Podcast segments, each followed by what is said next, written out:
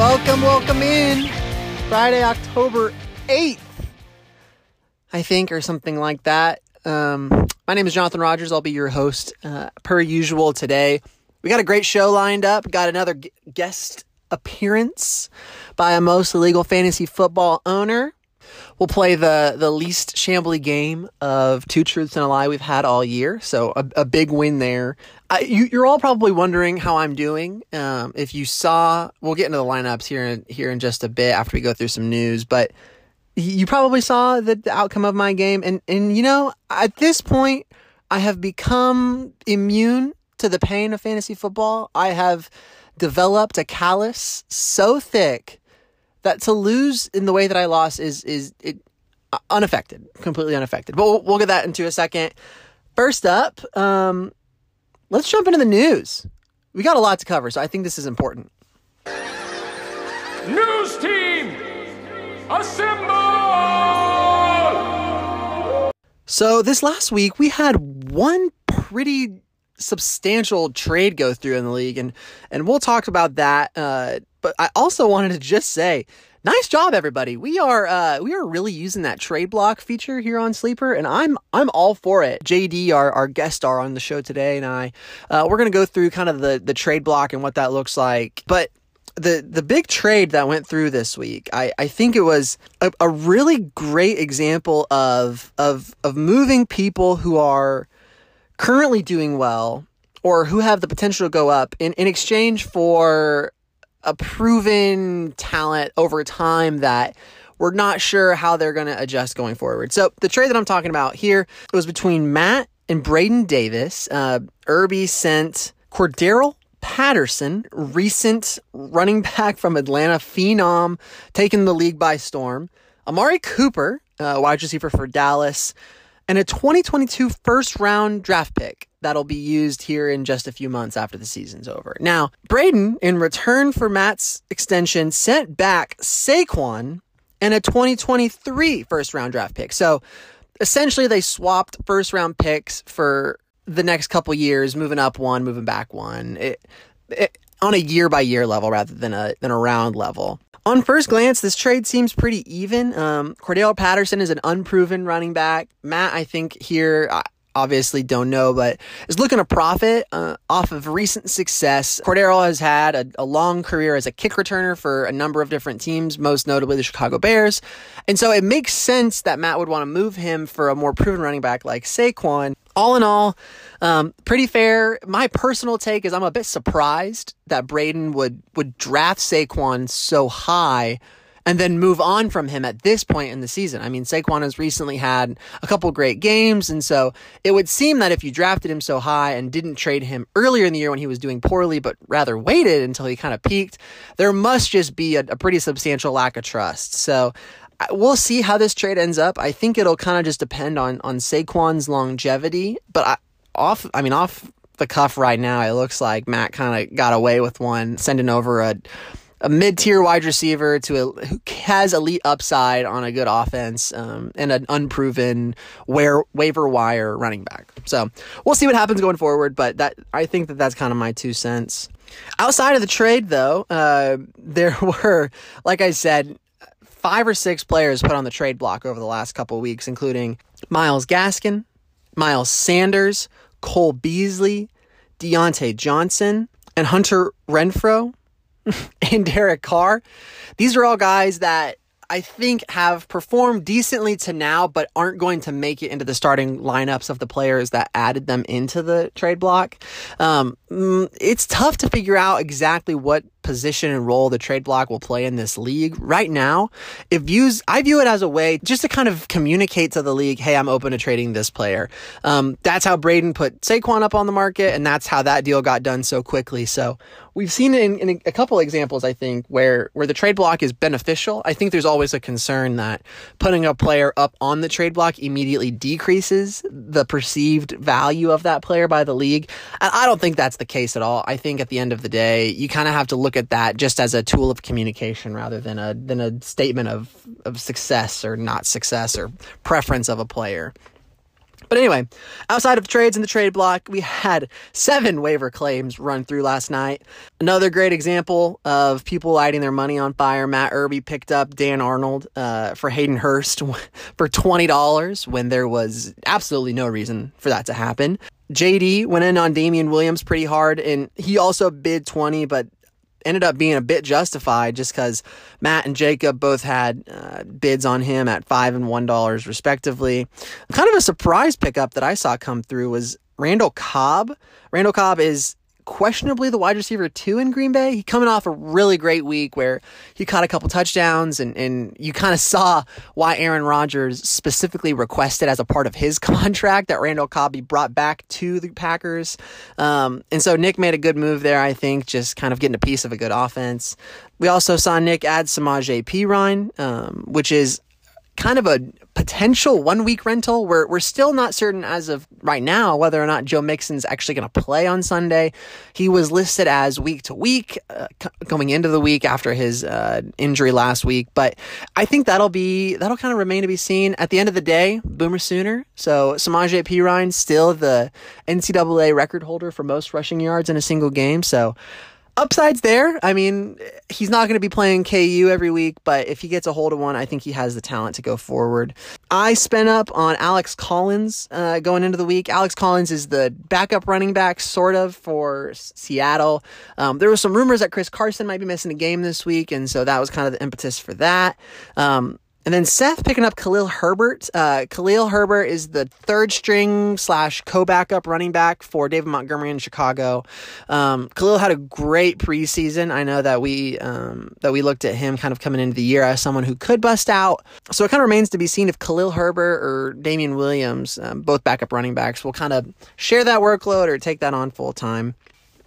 Kind of the big surprise drop though was was uh, Logan Thomas. So Logan Thomas, tight end for um, the Washington football team, was dropped by Braden Davis for unknown reasons, uh, injury concerns, I would presume.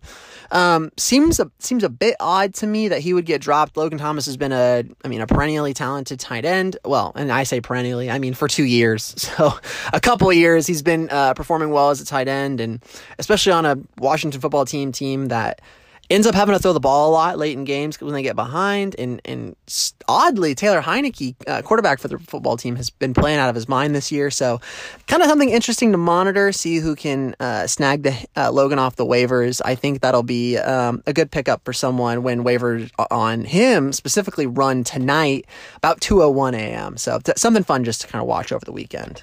So that's all the news that I have for us today. Next up, I want to switch over and roll into a look back at, at last week. Marty! You've got to come back with me! Where? Back to the future! Indeed. So the first matchup that I want to, we're going to go through these kind of quickly. I, I want to make sure that we are, we're getting to next week's matchups. And I got a fun segment also I want to include this week. So we'll, we'll get to that here in just a second. But, but real quickly, the saddest matchup on the week was definitely Mitch and I. Um, Mitch and I ended up being the top two scorers on the week. So congratulations is owed to to Mr. Maddox on a on a great run. DJ Moore, uh, David Montgomery, prior to going down with an injury, both balled out like crazy. And I mean, even though Davante Adams didn't have a, a great game for kind of the second week in a row, that's something to to really admire is that the young guys on these dynasty teams are kind of finally starting to show out. So Mitch almost broke 140. I came in to Monday night down by over 40 points with just Austin Ekeler and Darren Waller to play. At that point, going into Monday, I had completely given up on the game. Uh, I had gone through the grieving process and, and kind of punted any chance I had at winning. But then I watched the first half of Monday Night Football, and my goodness, Austin Ekeler balling out. I ended up having to go to bed. I'm an old man. But when I woke up in the morning to see if I could have possibly pulled out an upset after going into the week so down so much, all I saw were sleeper notifications telling me, hey, Austin Ekeler scored a touchdown. Hey, Darren Waller scored a touchdown. I was like, oh my gosh, I had to have one. And when I opened up the app to see another point and a half loss back to back weeks, and on top of that, to be the second highest scorer on the week, just I mean, it, it sucks, but it's a part of the game, you know? That's why I, am a tough as nails commissioner. I, I fight through the pain. I, I play for the people. And so um, I'm just happy to be here. Besides the sadness that I endured, probably one of the saddest displays on the week was the matchup between Nick and Corey my goodness, you guys, I, I really hoped that you are trying to set out a good roster. Nick overcame the impossible and actually was able to beat out Corey when one of his players scored negative points. That's a that's a tough one to do. I started Nyheim Hines in another league, so I I know what that feels like. But the score, the final score of this game was 65 to 58 in favor of Nick. Um, man, I just feel I just feel for them. You know, I fear for y'all, Nick uh, who is probably going to be getting back Christian McCaffrey here this week or next week. So I'm about to not feel real bad for Nick anymore. But Corey, man, we'll, we got to figure something out, dude. You got to let's we'll we'll make some moves. We'll make something happen. Next matchup to get into was was JD versus Brennan. JD performed well again. He's got this really consistent roster built up, kind of spearheaded by Deebo Samuel. He's that dude right now. I mean, Deebo on a busted play, ended up scoring a 70 yard touchdown after Trey Lance came in to replace an injured Jimmy Garoppolo. And Deebo, even though he's not usually one of the more consistent guys in the NFL, has really come on strong this year. Next up, uh, Braden handed Seth his first loss on the year, and and that's fun to watch. I like that. We we all saw how tryhard Seth is last week, so to see him get a little knocked down is, is, is pretty nice. No offense, Seth.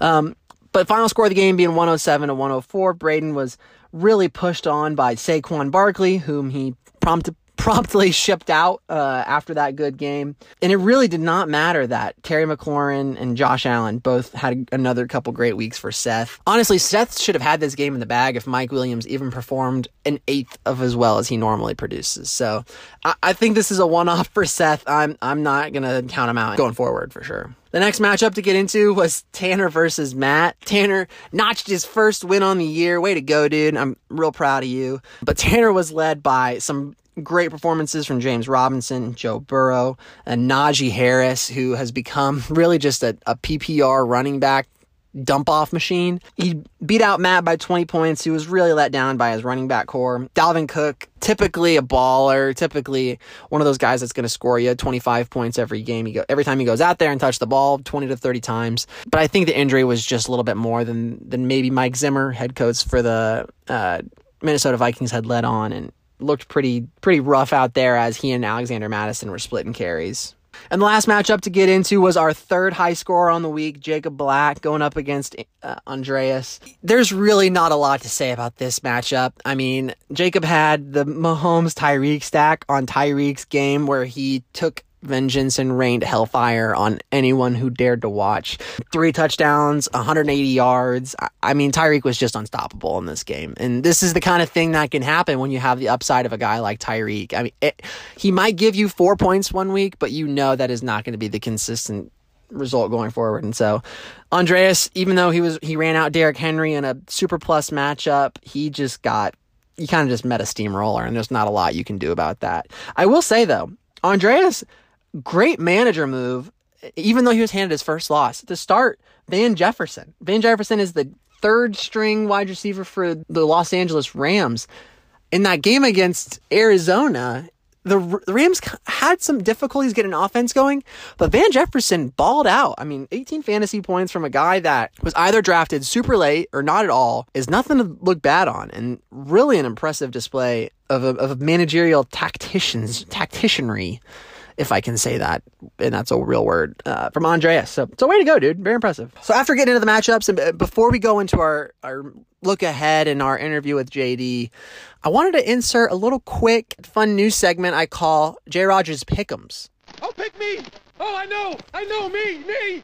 Now, it is perhaps not as widely known as it should be that I am a I am a daily fantasy degenerate. I have taken the plunge this year into not only playing in a dynasty league for the first time, but also picking up DraftKings and a few other sites to play some daily fantasy, which is legal in Oklahoma as a game of skill rather than a game of chance. And it's been a ton of fun. I've I've gone the first couple weeks of the season and I've I've not done particularly amazingly. Haven't raked in the the widely known Milly Maker yet. Uh, haven't won any big bucks there, but it's been a it's been a great way to kind of set up an emotional hedge for certain weeks. Like for example, last week I basically started Mitch's lineup, which was great because I was playing against him and he did really well. And so my daily fantasy sports team did really well. So fun little piece there. But another another site that I think has been really great this year is called Underdog. And Underdog Fantasy gives you a chance to play in best ball tournaments, which, if you're not familiar, best ball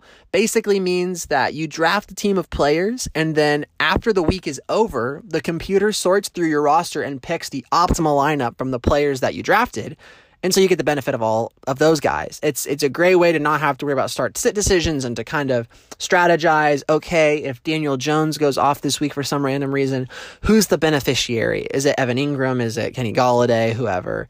Um, while also being able to get exposure to more players. But so Underdog does does best ball stuff, but Underdog also does some pick'em games every week. And so you can go through and it more or less is a is a parlay style game where you go through players that they make available to you and you choose whether or not they're going to hit over under certain statistics that they lay out uh, on their site. So every week kind of going forward just for fun, I thought I would I would put a buck in on a couple of these and try to hit a five stat parlay. I, just for fun. I mean, I'm here for the content we've got a good solid listenership of just about four and a half people. Sometimes we get up into the teens, and that's that's a little crazy for me. But I thought it'd be fun just to kind of share with y'all uh, a couple picks that I have going into the weekend, and we can kind of keep track of how much I am, how much money I am wasting or losing. So, so for a buck this week, for a chance to twenty x, so turn a dollar into twenty dollars. Here's what I need to happen. I'm choosing, I'm looking at specifically two games that I think have a good chance of, of kind of lining up in a way that I can rest on some stats from that game. And the two games that I'm looking at are the Green Bay Cincinnati game and the Cleveland Chargers game. So in that Green Bay and Cincinnati game, I'm choosing for Aaron Rodgers to hit over 267 and a half passing yards.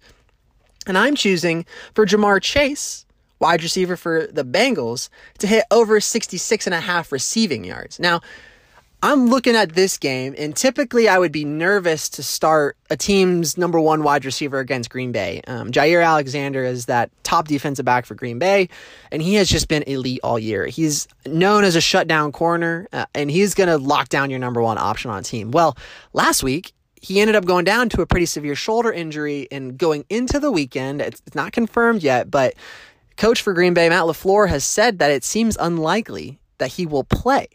So with Jaire Alexander out, looking at second or third string defensive backs on a, on a on an ascending talent like Ja'Marr Chase, it seems like a safe bet. And if Ja'Marr Chase is going to go off, and I mean over 66 and a half yards isn't necessarily a, a league destroyer, but if he's going to hit the over on his receiving yards, it would make sense that Green Bay is going to be in catch up mode for a lot of the game. And so Aaron Rodgers can hit over that 267 number. So that, that correlation between in a, in a high scoring, high yardage requirement game, I think is going to lean in, in that favor. So where they can both hit the over. And the next game that I'm looking at is that Chargers Browns game. Now I, I'm looking at three players, Nick Chubb, Odell Beckham, and Justin Herbert. Now, I went into this pick'em section thinking, all right, Cleveland has a great shot to win this game. So I, am picking them kind of as the if there was a money line, I'm picking I'm picking uh, the Browns to to win this. The stats that I'm looking at though for for the Browns is Nick Chubb to hit over 89 and a half rushing yards and Odell Beckham to hit over 54 and a half receiving yards. Now, the Nick Chubb number really comes down to the abysmal defense, well, the, the abysmal rush defense of the Chargers. Over the season, we've seen the Chargers play this run funnel defense. So basically, they are covering the wings. They will not get beat deep, but to do that, they're going to actually have to let the ball kind of get run on them a little bit. So we saw Zeke destroy them a couple weeks ago when the Chargers played Dallas. Um, we've seen Clyde Edwards Helaire notable sucky running back for the Chiefs hit 100 yards against him. So I think Chubb, even though he's sharing the backfield with Kareem Hunt, I think he can have one of those 20 carries for 100 yard games, and that'll put him over that 8, 9.5. I'm also looking at Odell over 54 and a half because Baker played like garbage last weekend. And this So there's not a ton of analysis here on this Odell pick. Over 54 and a half receiving yards. It, it's tough because I think some of it comes down to just I mean, he's due. Baker had him open for a couple touchdowns last week that would have been over 54 yards if he just caught one of the passes. And so I think that the Cleveland offense is hitting a turning point where they're going to be able to run the ball, but they're only going to be able to run the ball after they get ahead on the Chargers. And so I don't know if Derwin James uh, has the coverage ability to cup to wrap up Odell. And so I'm looking at him to hit over that 54 and a half number, um, which seems kind of low relative to Odell's ceiling, even in a game or even in a season where he hasn't really hit that mark.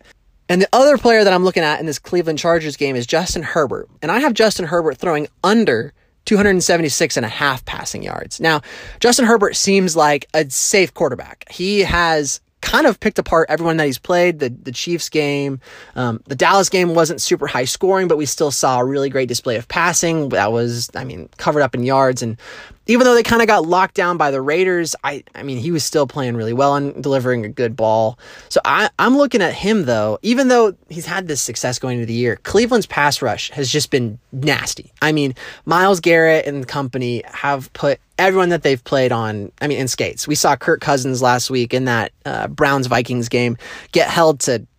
I mean, it felt like dirt. The game ended up being, even though it had an anticipated like 48 and a half over under in that game, it ended up hitting the over at 30 points total. So I'm looking at the disruptive qualities of the Cleveland pass defense to kind of hold Herbert at bay and, and limit the ceiling that he would typically have going into a game with the weapons that he has.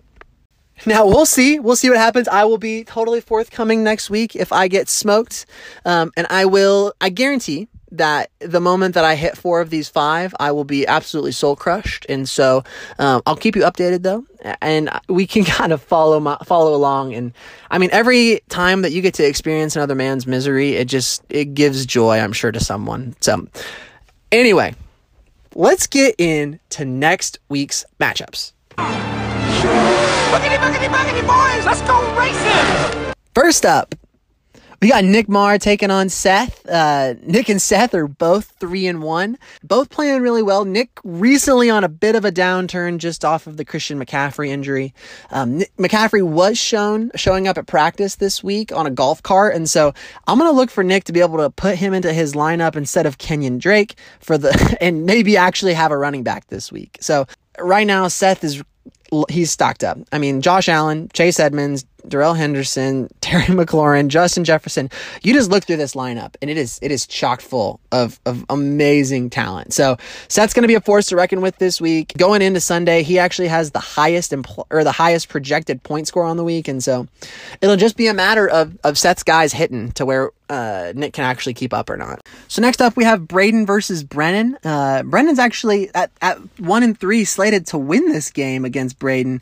He's projected to be at a two point victory right now, it looks like. And so I like Brennan's lineup here. I think he's got a great shot to kind of ride out of this slump and, and carry some momentum forward. But I think a big reason that Braden's not favored going into this game is just because of the recent trade of Saquon. Cordarrelle Patterson's only projected to score 10 points, even in a bad matchup against the New York Jets, who have been just one of the worst teams against running backs this year. And so I, I don't know if I buy the projected point score. We'll look at kind of as the week goes along, but Braden being able to slide Tee Higgins back into his lineup after a couple weeks off with a shoulder injury seems like it might work out in his favor, and I think he might take this one. The next matchup to look at is JD versus Corey. Gosh, man, JD is favored here by seven points against Corey and you just got to feel for the poor guy. I mean, JD here is lining up Herbert and Chubb, who we just kind of talked about in the pick'em section. Great talents. Even though Herbert, I don't think has a super high ceiling this week, he's definitely going to outscore Carson Wentz, um, who Corey is being forced to roll out because of injuries to Garoppolo, Fitzpatrick, and Tua, who are all quarterbacks on his roster. That's just bad luck, honestly. So it's going to really come down to the wide receiver play. Tyler Boyd going up against Green Bay, that projects to be a pretty high scoring game. Uh, CeeDee Lamb against the Giants, kind of round out Corey's core, and then JD's formidable Godwin Kupp stack. Those two did not hit last week. I would project both of them to hit this week. Next up is Matt versus Mitch. Uh, this lineup, as of today, is is not looking great for Mitch, but I think that's just because he hasn't quite subbed out Montgomery yet. Um, I'd look for Mitch to move Chuba into a starting running back slot and then move one of his bench wide receivers in, um, looking at probably Henry Ruggs or Jaylen Waddle. On Matt's side, uh, his high score projected total of 119 comes in large part because of running back play. Big projected point totals from Cook and Barkley kind of and obviously uh, Travis Kelce, tight end for the Chiefs, kind of round out his lineup. It's really going to come down to whether his wide receiver core can match what Mitch's wide receiver core did last week. Davante Adams, DJ Moore, Robert Woods are all big pieces on Mitch's side, and Matt's going to be relying on the recent success of AJ Green in the hopeful success of Cole Beasley in a really favorable matchup against Kansas City in a game that I think the over under right now is like 56 and a half. So, um, if those guys hit the way that they could in the matchups that they're in, Matt's going to crush. Next matchup to get into is uh, myself versus Andreas. Currently, it's projected that I'm going to win by 12 points, but I'm not so sure about that. The two running backs that they have projected highest for me are in just brutal matchups. Clyde and Ekeler are facing some of the nastiest defenses as far as rushing yards are concerned. And so it's really going to come down to the upside of wide receivers, I think, on, on my side. And we'll get to see kind of a big part of this game. Uh, Russell Wilson play on Thursday night. Um, this is podcast being recorded as of Wednesday we're going to get a good metric on what that game really ends up looking like after that. Um, Andreas' side, running out Lamar Jackson against Indianapolis and Derrick Henry against Jacksonville. Two great matchups, and I would look for them to, to just crush this week. And I think those guys right there kind of set the tone for how the matchup is going to go. Next up, we have Tanner versus Jacob Black. Uh, this game is only a three point difference. Uh, both teams are coming off of wins. Tanner his first and Jacob his second on the year it's gonna be tough for Tanner. I, I'm not gonna lie. I think Tanner, even though he's only not only projected to lose by three, if the Mahomes Hill stack hits again in that matchup against Buffalo, which has the highest over under total of any game on the week, that's going to be tough. That's going to be real tough to overcome. On top of that, Jacob's still rolling with DeAndre Hopkins, who, even though he's been in a slump the past couple of weeks, really has the chance to go off at any time. Um, on Tanner's side, Tanner's just kind of the team filled with players that they're due. They're they're due to perform. Uh, as of the date of this recording, Tanner is still rolling with Kadarius Toney. Uh, Toney had a couple pretty impressive plays last week and, and what amounted to a good performance, but I'd be watching to see if he ends up in the starting lineup once week starts. Um, Probably the most exciting news that Tanner got this week, though, was uh, Trey Lance. Trey Lance was announced the starter for San Francisco. Well, probably the likely starter going into their game against Arizona this weekend. Um, Trey Lance scored 20 fantasy points in one half of football after the Jimmy Garoppolo injury last week. So I wouldn't be surprised to see Tanner swap out Trey Lance for Joe Burrow if it is confirmed that Trey Lance is going to be the starter this week. And that will just about round up the matchups. Um, it's looking like another great week. I, am excited to see what happens this week. I, I'm coming off of a couple losses in a row, and so I would sure like to right the ship. Um, but it'll be fun to see uh, if, how right these projections stay on. So after looking through the matchups, looking back on last week, and hearing how I'm about to light some money on fire in real life, let's talk with another mostly legal fantasy football owner.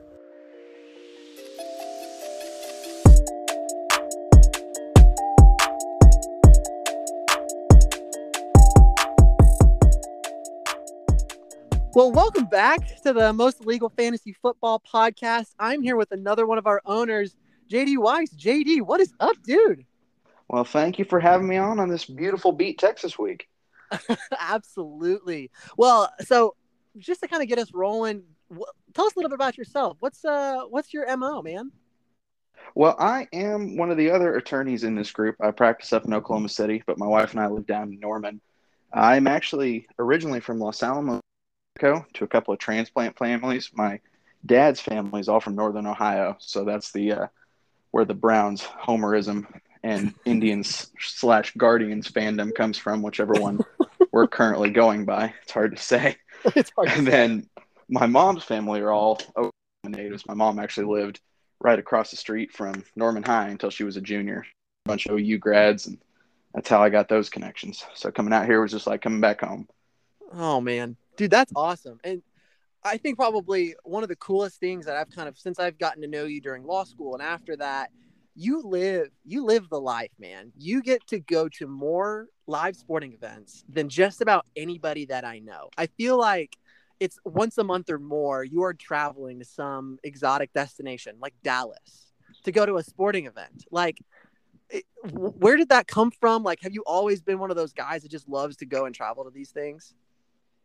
Well, yeah, um, I've been lucky in a lot of regards. So up in New Mexico, there was no pro sports whatsoever. Um, but whenever my family traveled, we always tried to make a point of seeing something where we were at. So when I was in elementary school, we used to go to a baseball camp in Phoenix every spring break.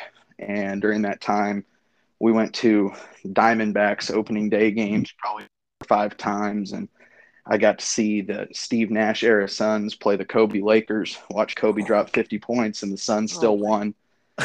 Um, Oh my god. as a as a short white kid growing up in New Mexico, Steve was my hero. So to see him play during his MVP years was a lot of fun. But no, I've just been I've been fortunate in that regard, and being a sports junkie, I just try to you know make the most of those opportunities when they arise. Yeah, because I mean, on top of being a big, uh, big football and baseball guy, like you, you're a huge like U.S. men's national team, English Premier League guy. I mean, are you making it down to any men's national team games this year?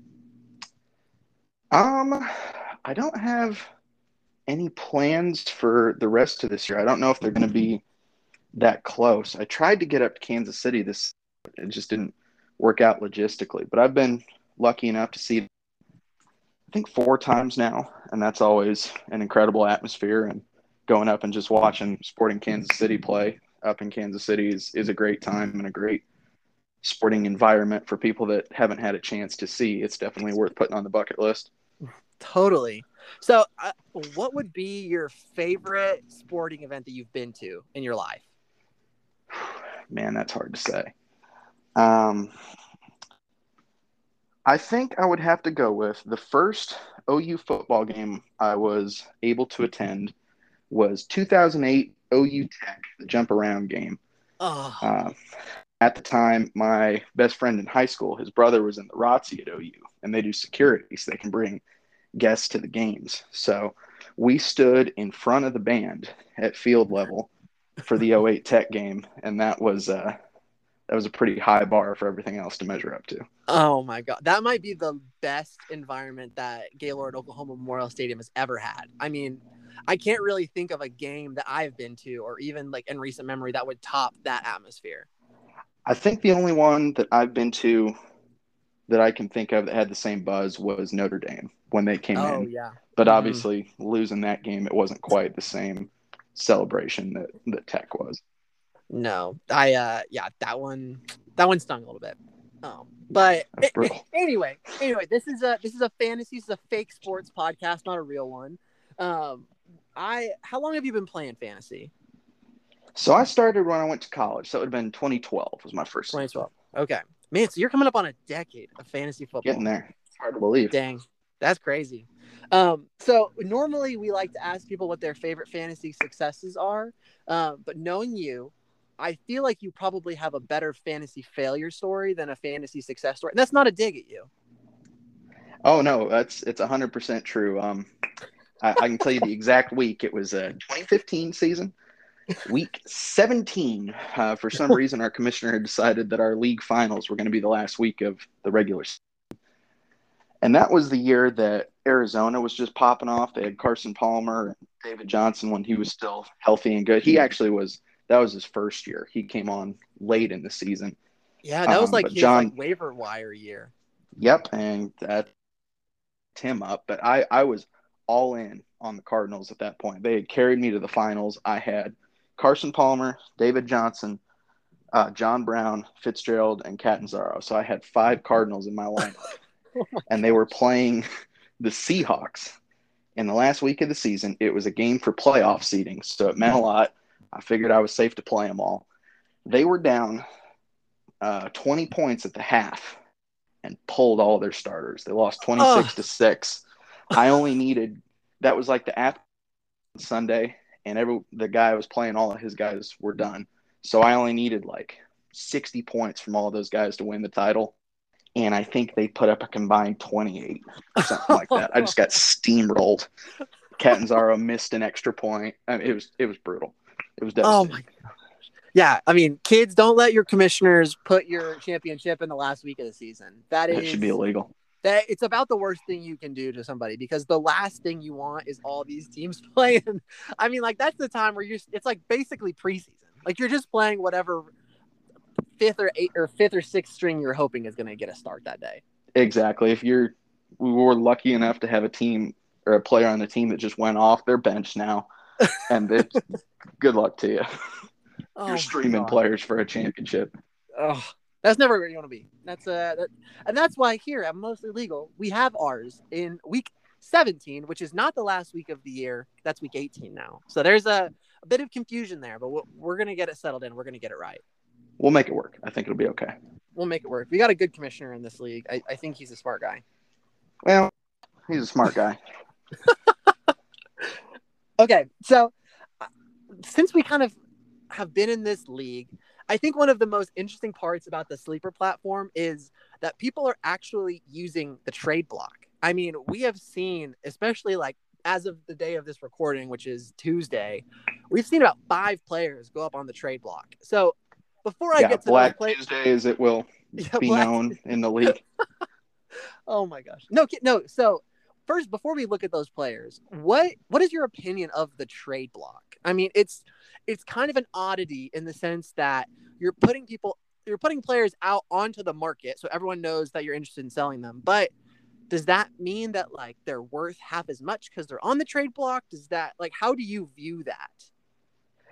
No, in my opinion, I, I think they hold their value pretty well just because you can see that someone's wanting to move a guy doesn't necessarily make him good or bad. I mean, there's all sorts of reasons rosters are getting reshuffled. It could be injuries and you need to get deeper at running back or receiver, whatever the case may be. Um, but I do think it's interesting how it could breed some competitiveness for trades or things like that. And it's something I think is pretty exciting to see what all happens with it. Oh, absolutely. Okay, so so here here's the guy. So as of Tuesday, in our league, there are five guys on the trade block. All right, My, Myles Gaskin, Moss, Miles Sanders, Diontae Johnson, and Cole Beasley. So so between those guys, between Gaskin, Moss, Sanders, Diontae, and Beasley, like who out of that group are you really wanting? I to me, it seems pretty obvious that Diontae Johnson is the best guy on the trade block right now. Uh, number one wide receiver for Pittsburgh. Even though Ben Roethlisberger is, I think, cooked. I think he's, I think he's toast. I think he gets the target and is electric enough to make to make something happen with even even on a bad offense. But I mean, are any of those other guys interesting to you? Uh, C is a diehard Browns fan. I just can't bring myself to roster a, a Steeler. Um, so I would have to disagree with you there. But talent wise, yes, he, he's, he's probably the best. Um, honestly, of the other four, I think Moss would probably be the one that I think has the most upside. Uh, I know Sanders going into this year had a lot of expectations, but I don't think he's broken 20 touches yet this year. Um, No. I think he's very quickly losing the backing of the staff there. and Moss has just been pirating touchdowns. And Yeah, I think as as the season goes on, he's in an offense that scores a lot of points. Um, it's always good to have a guy that you know is going to get some red zone touches. Yeah, for sure. And I I totally agree. I mean, of the running backs, even though Gaskin and Sanders probably have the highest draft capital draft capital out of any of those guys.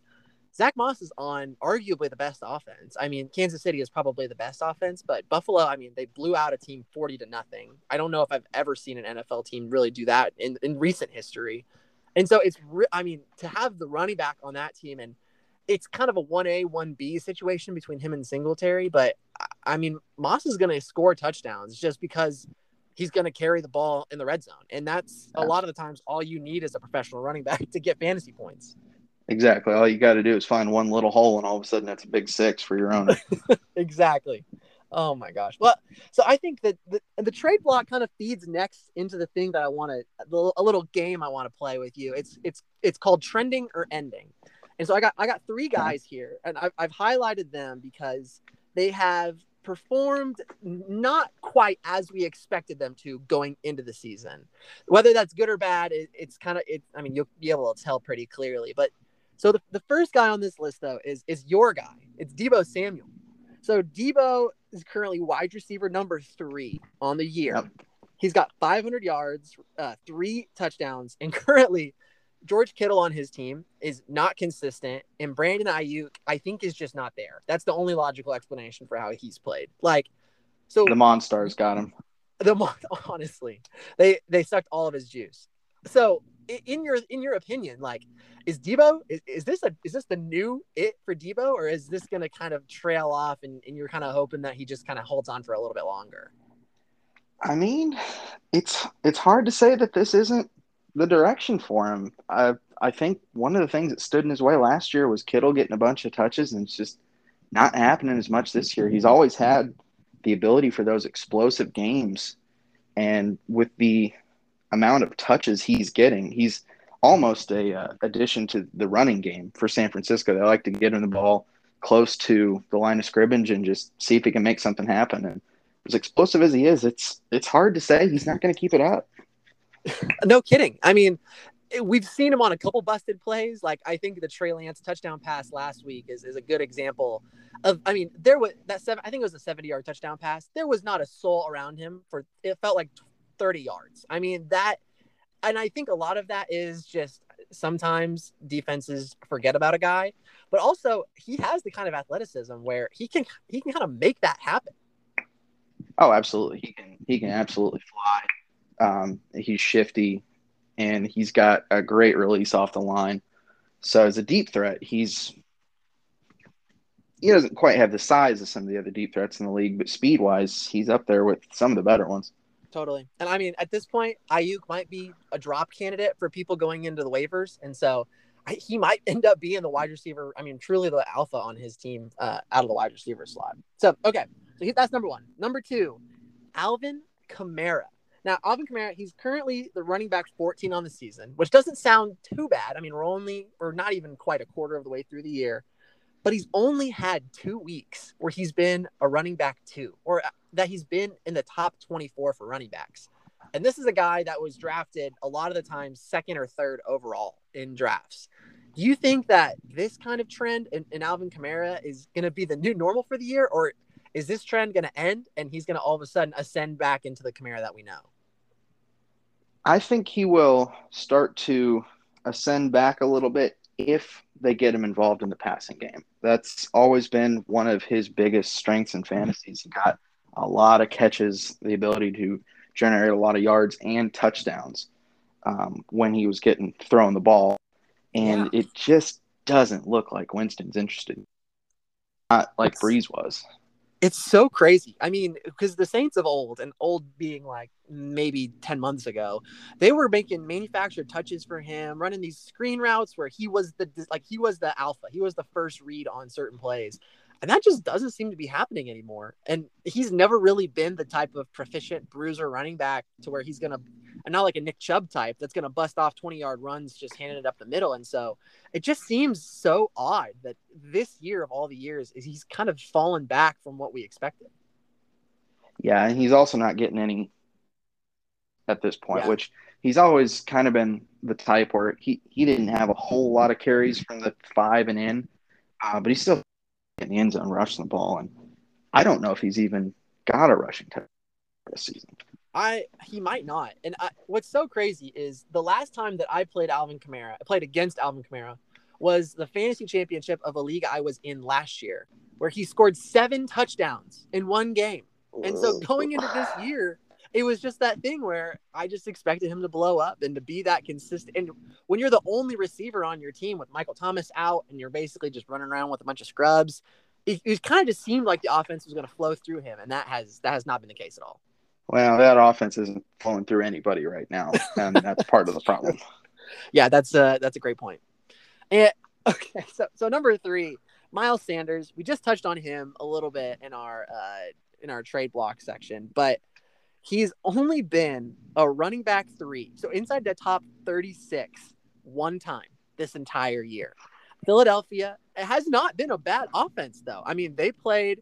They got smoked by Dallas, but they played Kansas City close, and they've had some like Jalen Hurts has really done uh, for fantasy at least done really well.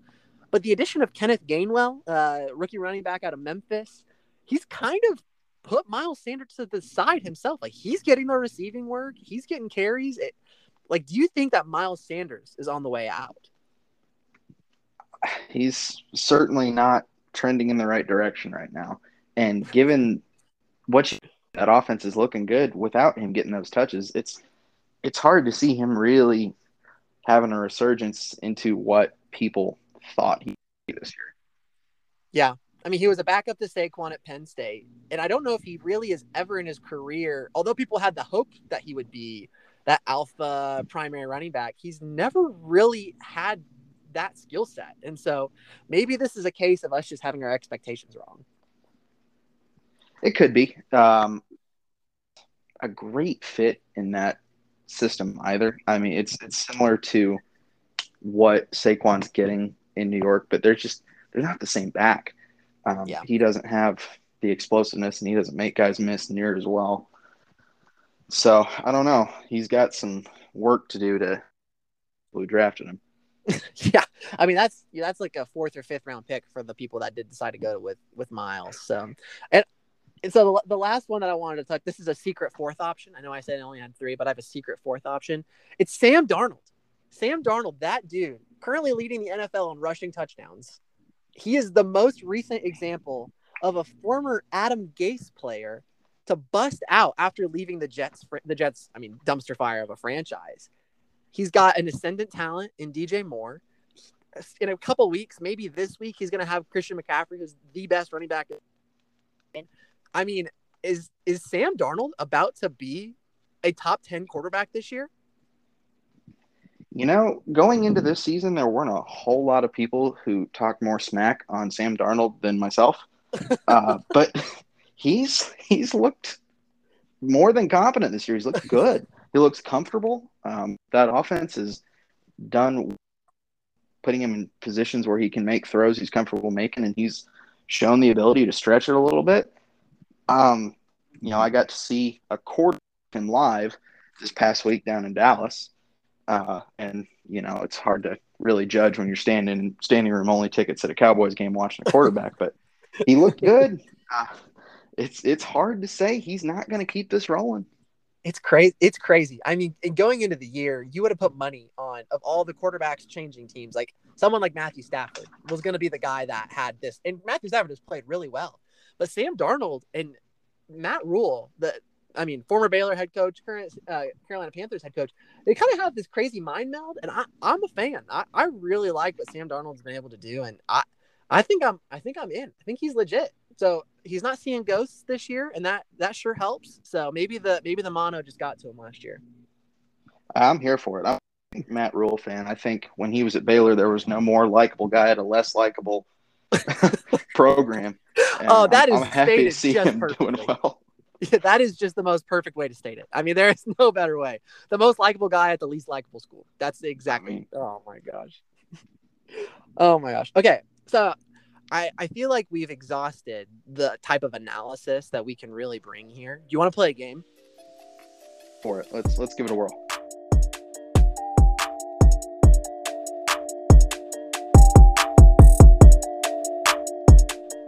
Okay.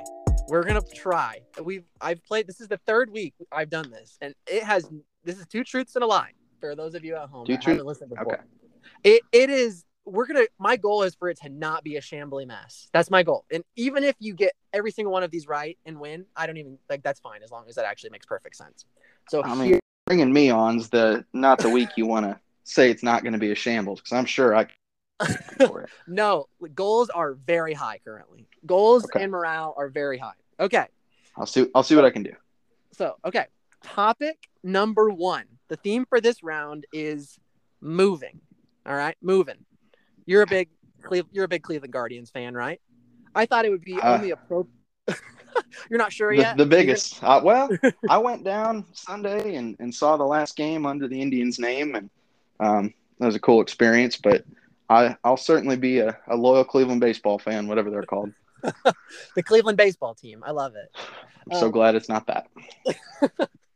all right. So here, here's remember you're looking for the lie. All right. Number one, in 1941, the Pittsburgh Miners changed their name to the Pittsburgh Pirates. These are all NFL teams. I should have clarified. These are all NFL teams. Number two, in 1934, the Portsmouth Spartans changed their name to the Detroit Lions. And number three, in 1960, the New York Titans changed their name to the New York Jets. Well, I certainly appreciate you giving me the current history uh, in my iteration of this game. I here I'm here to throw you off your game. I knew that you were going to know everything else, so I had to I had to dig deep into the archives, Uh, and I thought it dug. was topical. That's fair. I can allow it. Um, I I've a football team in Portsmouth, so I'm just I'm gonna go with option two as the lie. Oh, it was number one. So I One, could okay. believe. I could not believe. Yes. So in 1934, the Portsmouth Spartans were the NFL team of choice in the Northeast, and so when they moved, they moved to Detroit of all places, as as one does. Um, in 19, so the 1960s, New York Titans became the New York Jets, and that was um, a transition that I, I I don't really know has paid off since then, but the Titans moniker, I guess, wasn't for them. Um, but in 1941, so the Pittsburgh Pirates were the first NFL team in, in Pittsburgh. And until 1937, they were known as the Pirates. But the first seven years of their existence, they had a losing record. And they were not just a losing record, they may have had three wins during those entire seven years. And so the owner of the Pittsburgh Pirates basically just threw out a Boaty McBoatface request to the crowd to try to get a new name. And they came up with the Steelers because it's Pennsylvania. I mean, it just makes sense. Well, all right. I can't say it was a good choice, but power to him, I guess. So okay, that was that was a deep cut. I, I do feel bad about that. We'll we'll move into some Fair. more into some more current history. So number two, the theme is ground and pound. So number one, number one, more quarterbacks have had 1,000 yard rushing seasons than running backs have had 2,000 yard rushing seasons. Number two, in the last five years, only three Alabama University running backs have run for. Oh, wait, wait, wait. Yeah, in the last five years, only three Alabama running backs have run for a combined 3,000 yards or more over that five year time. And number three, Ezekiel Elliott has the most rushing yards by any active player in the last five years. Now, just thinking of Alabama running backs right now, you've got obviously Derrick Henry's done it. Um, Josh Jacobs has been great, but I don't know if he's been in the league long enough. And apart from those two guys, I don't know who's really been a big enough player to go for 3,000 in five years. So I'm going to go with option two again. Oh, close one, man. I, I'm sorry. I must be doing this this hard on you. So, over the last five years, there there are three, and it's sneaky. So, Derrick Henry, you nailed that one, and Yeah. you're exactly right that Josh Jacobs hasn't been around long enough to hit this number. The other two, Mark Ingram, which makes sense. That crazy year with the Ravens where he and Lamar Jackson ran for a combined, Okay. I mean, a gajillion yards. It feels like, and then a player that I did not know went to Alabama, Kenyan Drake. Kenyan Drake's been around long Yeah. and on Man, I didn't think he'd done 3,000 in his career. I was shocked. It's like 3067 in your in your defense though. Wow. The the lie on this one is more quarterbacks have had a thousand yard rushing seasons than running backs have had two thousand yard rushing seasons. So it, it was a little sneaky, but eight running backs in the NFL have had 2,000 yard rushing seasons. And I mean, you're thinking of people like Adrian Peterson, Derrick Henry, um, oh my God, Eric Dickerson, like big Yep. time rushing guys over over history. And only two quarterbacks have had a thousand yard rushing seasons, which was a big surprise. I guess I would have figured, and this is here's the mistake: is I was thinking about college football as well and the how much quarterbacks ran uh, back in the 50s, 60s. But I guess that wasn't really the case in the NFL. So yeah, Yeah. because I, I it was see where I'm crazy. Michael Vick. Michael Vick was the first quarterback to rush for over a thousand yards in an NFL season. I see. I would have. I would have put money on the fact that Steve Young did it once. I mean, like he was. I mean, he was that first movable guy, or or like you said, somebody like some crazy Navy grad that went and played. Nair or Culpepper or somebody like yeah, that. somebody. Yeah. So that was. And so Lamar Jackson was the second quarterback to ever do it, Right. and that was that was a shock to me. I I did I could not believe that. And then Zeke. And Zeke does have the most rushing yards of anybody in the last five years, which also was a shock to me because I don't know if he's never hit 2,000 yards rushing, but he has just been consistent for that time period. Uh, when is- you get to run behind the best line in football for a number of years, it sure helps the cause. Yeah, no kidding. Yeah. Oh my gosh, no joke. All right, this is the last. This is a fun one. This is I think I think you got this one on the bag. The theme of this one is boomer. All right, so Texas All right. Sex Texas sucks. All right, first one, number one, number one. Within his first four years in the NFL, Adrian Peterson outrushed the mark Billy Sims hit during his entire NFL career. Number two, Baker Mayfield had more passing yards during his rookie season than Sam Bradford had during his. And number three, Rhett Bomar has more passing touchdowns in the NFL than Jason White. Man, see, I don't, I don't think it's two this time because Baker didn't get to play all 16. I know he set the rookie touchdown record, um, but just in terms of pure yardage, only playing 13 and a half games, I don't know if he would have got there. Um, Peterson was a monster, but Sims had a little bit of a. Um, give me option three. You want three? Three is the lie. I want three. Yeah.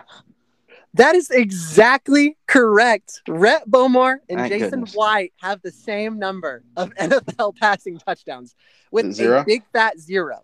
That's Yep. exactly right. Big Red Sports and Imports could not quite get Rhett Bomar a touchdown pass. Man, they tried though, didn't they? They sure tried. They would have done just about any. They would have paid him while he was in class, I think, to get an NFL touchdown pass. Well, dude, that's that's all that I have for you today. Congratulations and and on your successes so far in this uh, season. I mean, Oh, your thank you. draft your draft strategy might have been the best of anybody's. I I know that I've talked about this and I've been made fun of the past couple weeks for doing extra research ahead of time, but the trading back method, you've crushed it. I mean, like up picking the probably two best wide receivers, Godwin and Kupp have just balled out all year. And to get those guys, you basically just got at least three third or second round picks. Yeah, I mean it's it's looking good so far. Obviously, there's still a lot of season left, but I I cannot complain with turning one of those trade backs into Deebo Samuel, who's been incredible.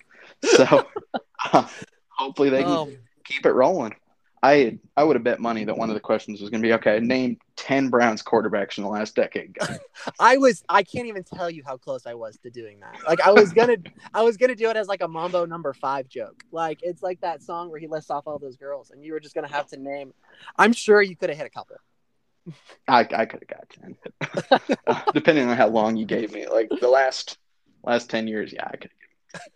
There's a lot to choose from. Yeah, there's a couple. There's a couple for sure. Here's a fun question for you. Given the Browns' history, so the, the current Browns franchise still gets to claim stats from the, the last one. Okay. Can you tell me where Baker Mayfield stands in terms of all time Browns quarterbacks for both passing yards and passing touchdowns? He's the same on both lists. Wow. Hmm. I'm tempted to say number one just because passing is kind of such such a new phenomenon. Not I'm quite. s- We had Otto Graham and Bernie Kosar both had pretty Oh, good careers. oh, yeah. uh, Brian Sipe was there for a long time, but Baker is number five in Wow. both of those categories. After like, oh my gosh, what is this? His fourth or his third year?